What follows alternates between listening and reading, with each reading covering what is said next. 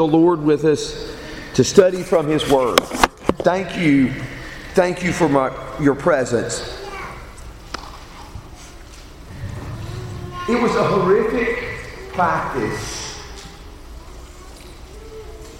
that often in the ancient world, when a city was being attacked, the army would surround the city.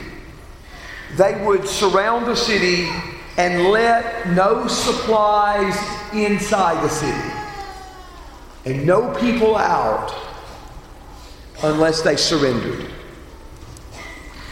This is what the Babylonians did to Jerusalem for a year and a half. A year and a half, they camped around the city of Jerusalem. They let nobody out unless they surrendered, and many did. And they let no food in. And it came a point when all the food supply was gone, there was no food.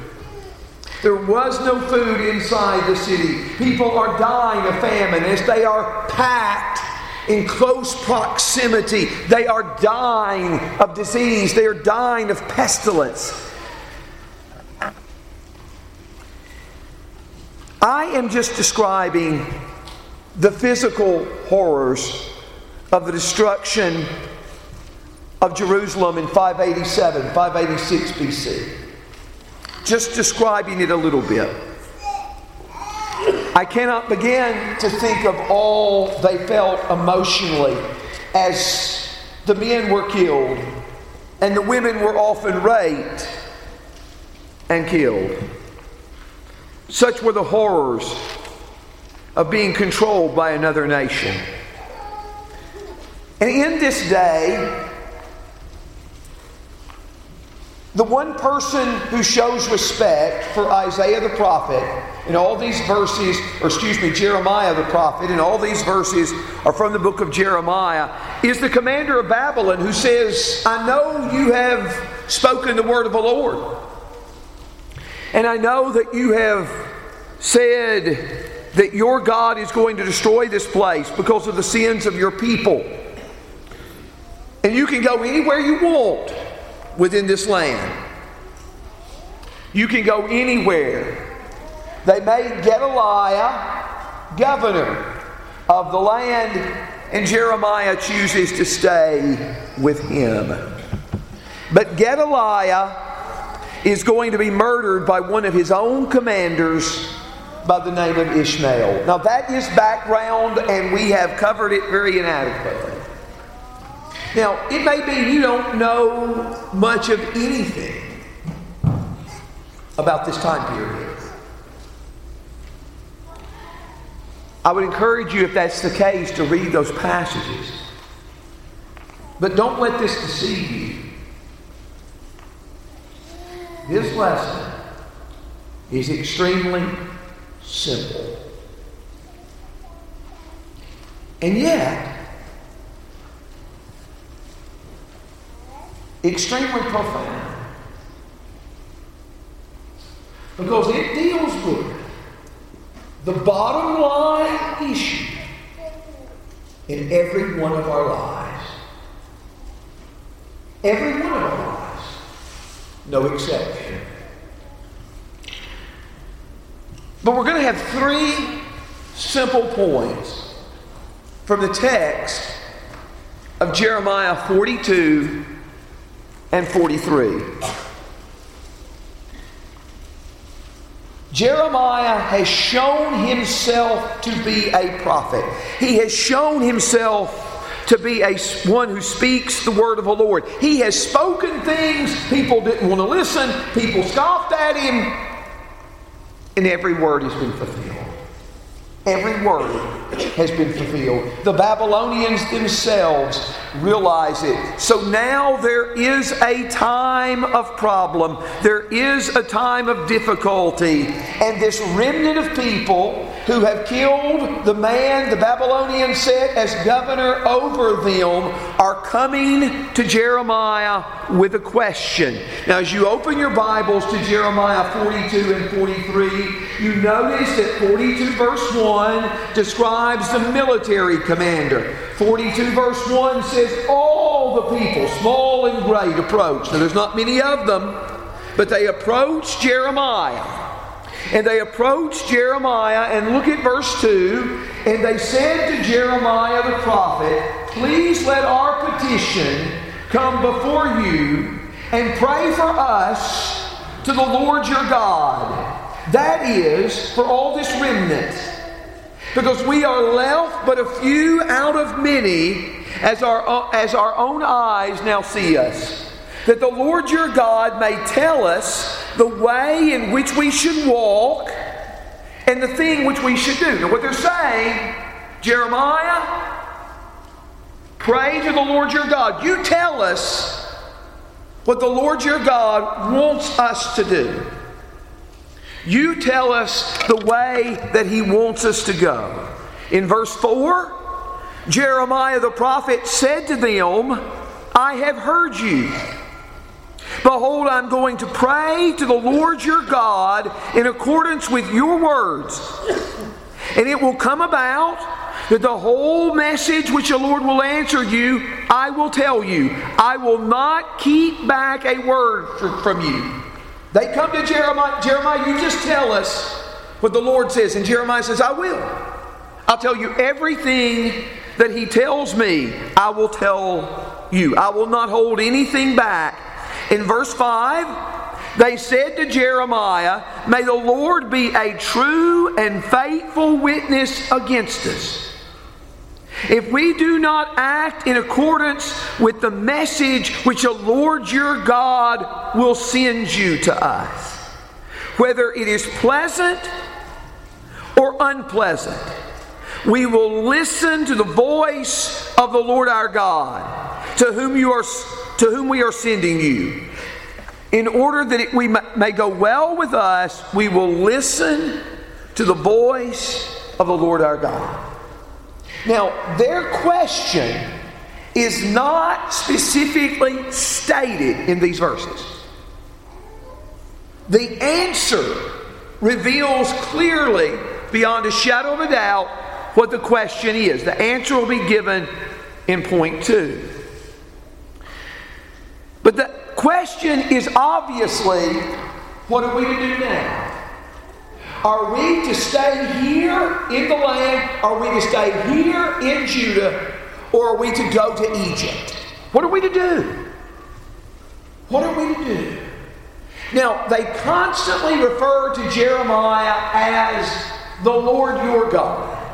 I, I don't think that is a statement saying we don't have any relationship with him. Because you notice in verse 6, they use the phrase, the Lord our God. I, I don't think they're, they're, disavowing a relationship with him. But what they do are say is they know that God has shown that Jeremiah is a prophet, that Jeremiah has extreme, uh, extreme uh, familiarity with God in the sense that as the prophets, God has revealed his counsel to them in Jeremiah 23. And, and, you have such a close relationship with Him. You speak on His behalf. You say something and it comes to pass.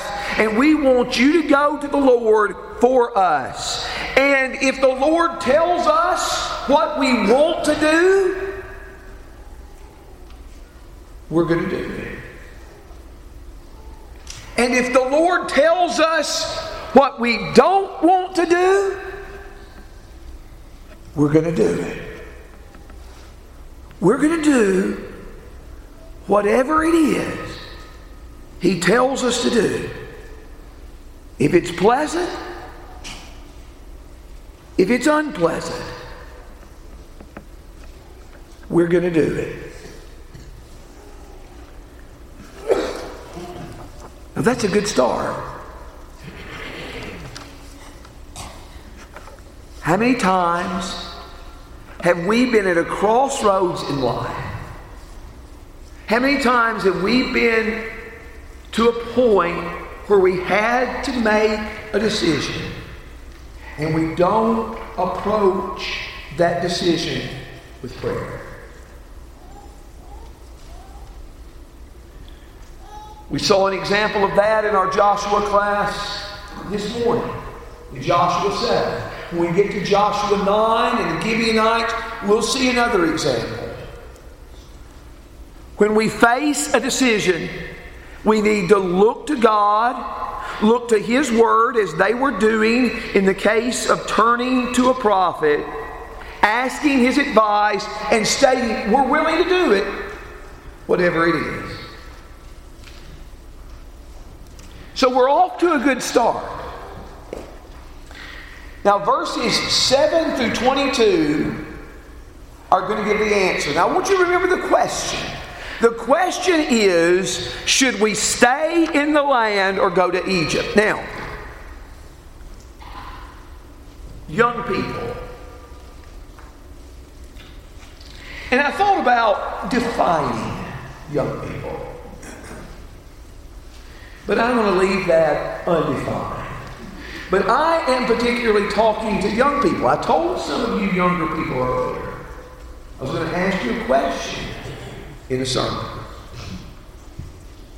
And I gave some of you advance notice to this, particularly those of us, those of you who are very young. I am begging you, listen closely. And I'm going to ask you later to raise your hand at the right answer. Okay? So listen to what I'm saying. Listen to what the Bible says. The question is should we stay in the land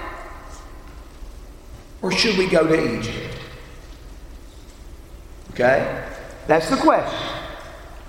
This is Jeremiah's answer. He waited 10 days before the Lord spoke to him, and the Lord revealed this to give this answer. But when the Lord revealed it to him, he told the people, he said in verse 10, If you will indeed stay in the land, then I will build you up and not tear you down.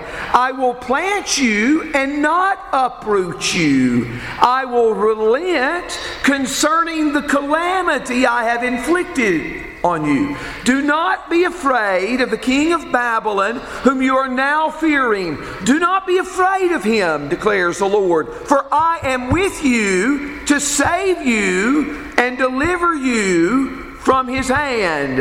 I will also show you compassion so that he will have compassion on you and restore you to your own soil. If you stay in the land, I'm going to build you up I'm going to plant you. You will have no reason to fear the king of Babylon. I will show you compassion. That is the answer if you stay in the land. Now, if you go to Egypt, verses 13, especially through verse 18, says, But if you say, if you're going to say, we will not stay in this land, so as not to listen to the voice of the Lord your God, saying, No, but we will go to the land of Egypt where we shall see war or hear the sound of a trumpet or hunger for, for bread, and we will stay there. Or, excuse me, I don't know if I read that. I don't know if I read the nine. They're saying we're going to go to Egypt. We're not going to see war. We're not going to hear the trumpet. We're not going to experience hunger. We're going to go to Egypt. Verse 15. In that case, listen to the word of the Lord. This is what's going to happen if you go to Egypt. O remnant of Judah. Thus says the Lord God of hosts, the God of Israel. If you really set your mind to enter Egypt and to go in to reside there, then it will come about the sword which you are afraid of will overtake you there in the land of Egypt. The famine which you are anxious will follow closely after you there in Egypt, and you will die. So, all the men who set their mind to go to Egypt to reside there will die by the sword, by famine, and by pestilence. They will have no survivors or refugees from the calamity I'm going to bring on him. And God says in verse 18, As my anger and wrath has been poured out on the inhabitants of Jerusalem, so my wrath will be poured out on you when you enter Egypt. You will become a curse, an object of horror, an imprecation, a reproach. If you go to Egypt, you're going to experience the sword. You're going to experience sword, famine, and pestilence. You're going to have no survivors. My wrath is going to be poured out on you. Okay? Now, younger people, I'm asking you to raise your hand. How many of you younger people think that Jeremiah is telling them Go get. No. How many of you think he's telling them to stay in the land? Raise your hand. Raise your hand. All right. Now, we had some young people who didn't participate like we were didn't participate. But everybody understood. Everybody understands that, don't you? They come to Jeremiah and they say, Jeremiah, we just want to know what the Lord says. And we're going to do whatever he says. If it's pleasant, we're going to do it. If it's unpleasant, we're going to do it. And Jeremiah gives the answer in very clear, very direct terms. If you stay in the land, you will experience compassion. If you go to the land of Egypt, my anger and wrath will be poured upon you. All you understand that he is saying, stay in the land. Don't go to Egypt. Now, does that mean that nothing in the Bible demands careful thought and reflection? These are the words of an omniscient God. These words deserve careful thought, careful reflection. And sometimes passages will only yield their meaning after that careful search and investigation. Jesus ended the parables often. He who has an ear to hear, let him hear. Think about it, reflect upon it, think about the message. But I say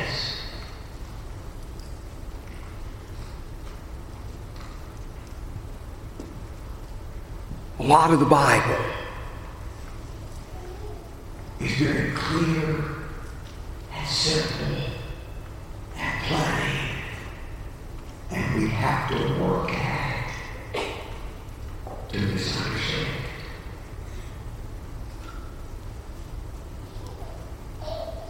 So this is the end of the story. The end of the story. They need to know what Them to do. And Jeremiah has come and told them what to do.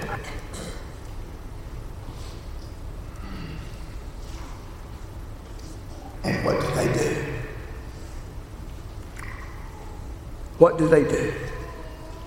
In verse 1 of Jeremiah 43, it came about as soon as Jeremiah, whom the Lord their God had sent, had finished all the words, finished telling all the people all the words of the Lord their God, that is, all these words that Azariah the son of Hoshaiah and Johanan the son of Kareah and all the arrogant men said to Jeremiah, You are telling a lie. The Lord our God has not sent you to say, You are not to enter Egypt to reside there. But Baruch the son of Neriah is inciting you against us to give us over into the hand of the Chaldeans so that they may put us to death or exile to Babylon. So Johanan the son of Kareah and all the commanders of the forces and all the people did not obey the voice of the Lord to stay in the land. Verse 1 specifically says that the Lord had sent Jeremiah. Verse 1 specifically says he spoke to them all the words that the Lord had sent. He is called Jeremiah the prophet to emphasize that he is speaking the word of God. But verse 4 and verse 7 will emphasize the people did not obey the voice of the Lord. They didn't obey, and they are described. A moment ago, we asked the question should we stay in the land? Or should we go to Egypt? Every one of you answered correctly. They are to stay in the land. These people understood that too. Because they say you're lying when it's what they don't want to do. And they do what they want to do and go to Egypt.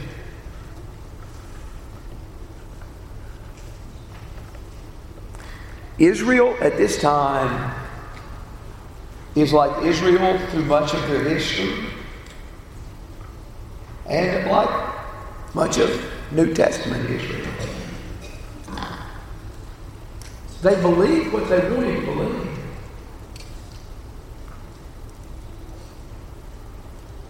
And they did what they wanted to do.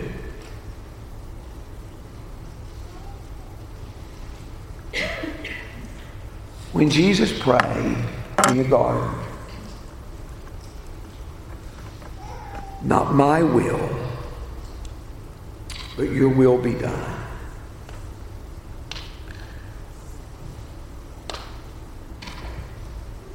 He was submitting to God, but that is a struggle that we all face.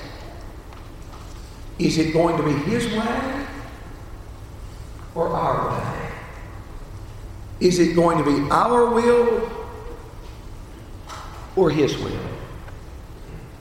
That is the fundamental issue that we all must deal with. And how about you? Do you believe what you want to believe? And do what you want to do?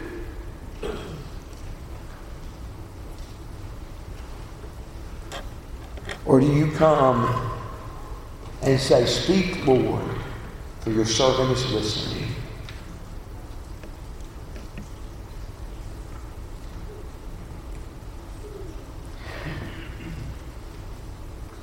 preacher told me got a call from a lady.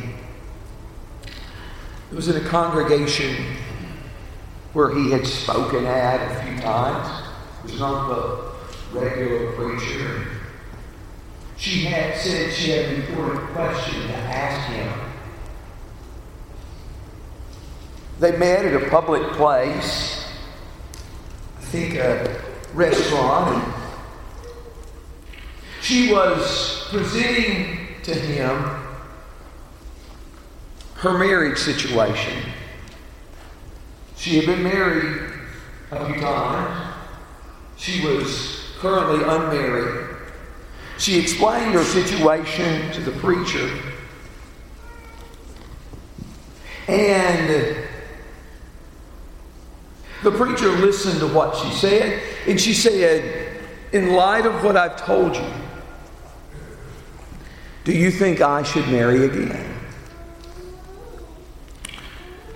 He had heard the things she had said about her circumstance and was trying to bring up Bible verses or brought up Bible verses and tied them to the situation.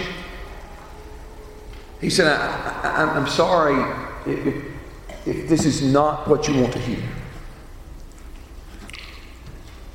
But he says, in light of what you said, I don't think you should marry. I think you should stay by yourself, alone. She thanked him. She told him she appreciated what he said very much. They went home. He felt that he had accomplished something.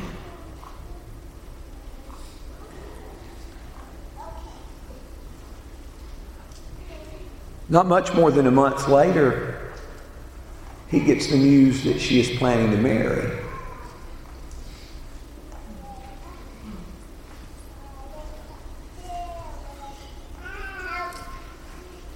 And he's stunned at this. He asked someone who had a closer relationship with her. She asked me about this. I explained it to her. The other preacher said, You weren't the only one. She talked to over 100 preachers.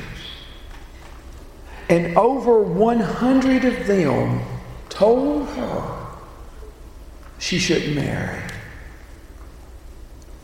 But she finally found one who said to go ahead and marry. And as soon as she heard that, she did it. Was she wanting to do her will or his?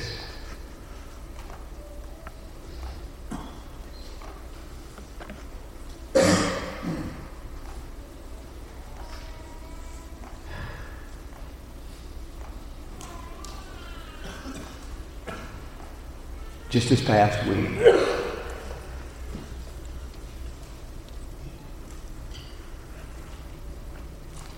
A friend that I was in college with was doing the funeral for his son who passed away at the age of 23.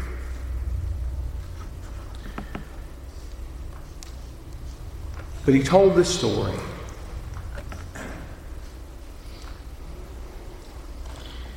He said there was a movie that came out that my son was so excited to see. So excited to see it. But we looked it up and we investigated it.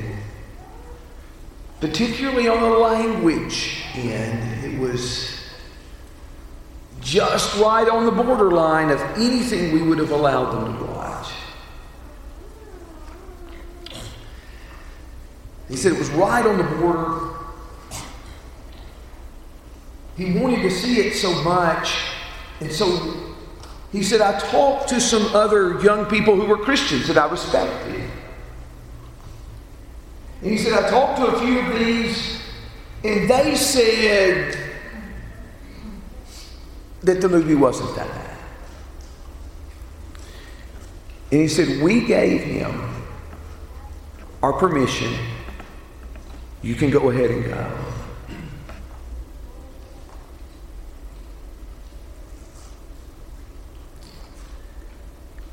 And he said he didn't go.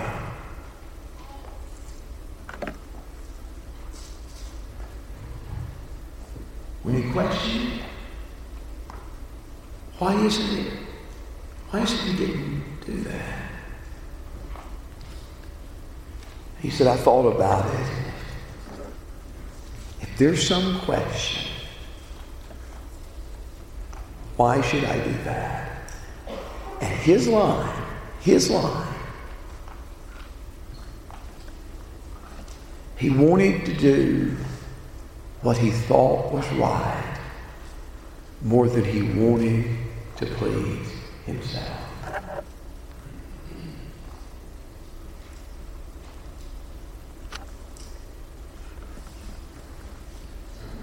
Those are two different illustrations that end out at two different points.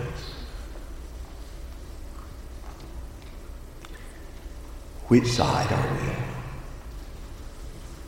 on? May God help us to say, not my will, but your will be done. Let us pray.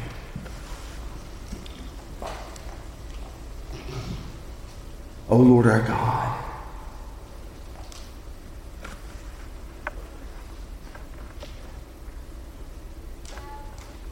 we acknowledge that as we look at this picture from your word,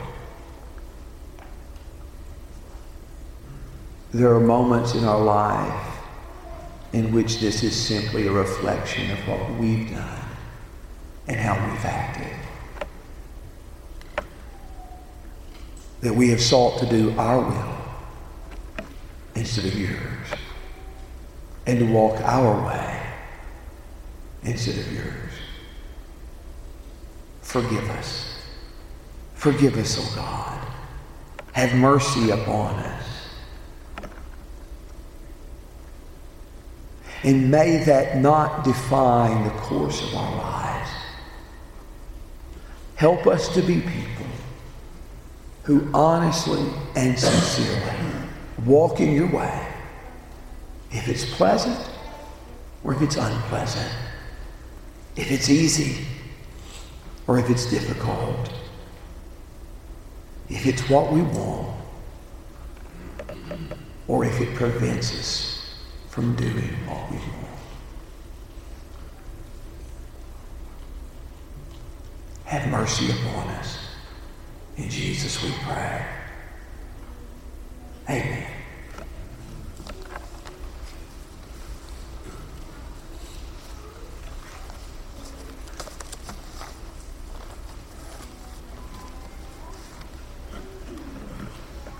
Thank you for being here. May the profound truths from these chapters resonate in all our minds and hearts. If you want to become a Christian if you believe Jesus died for your sins, if you're willing to turn from your sins in repentance, be baptized into Him for remission of sins we invite you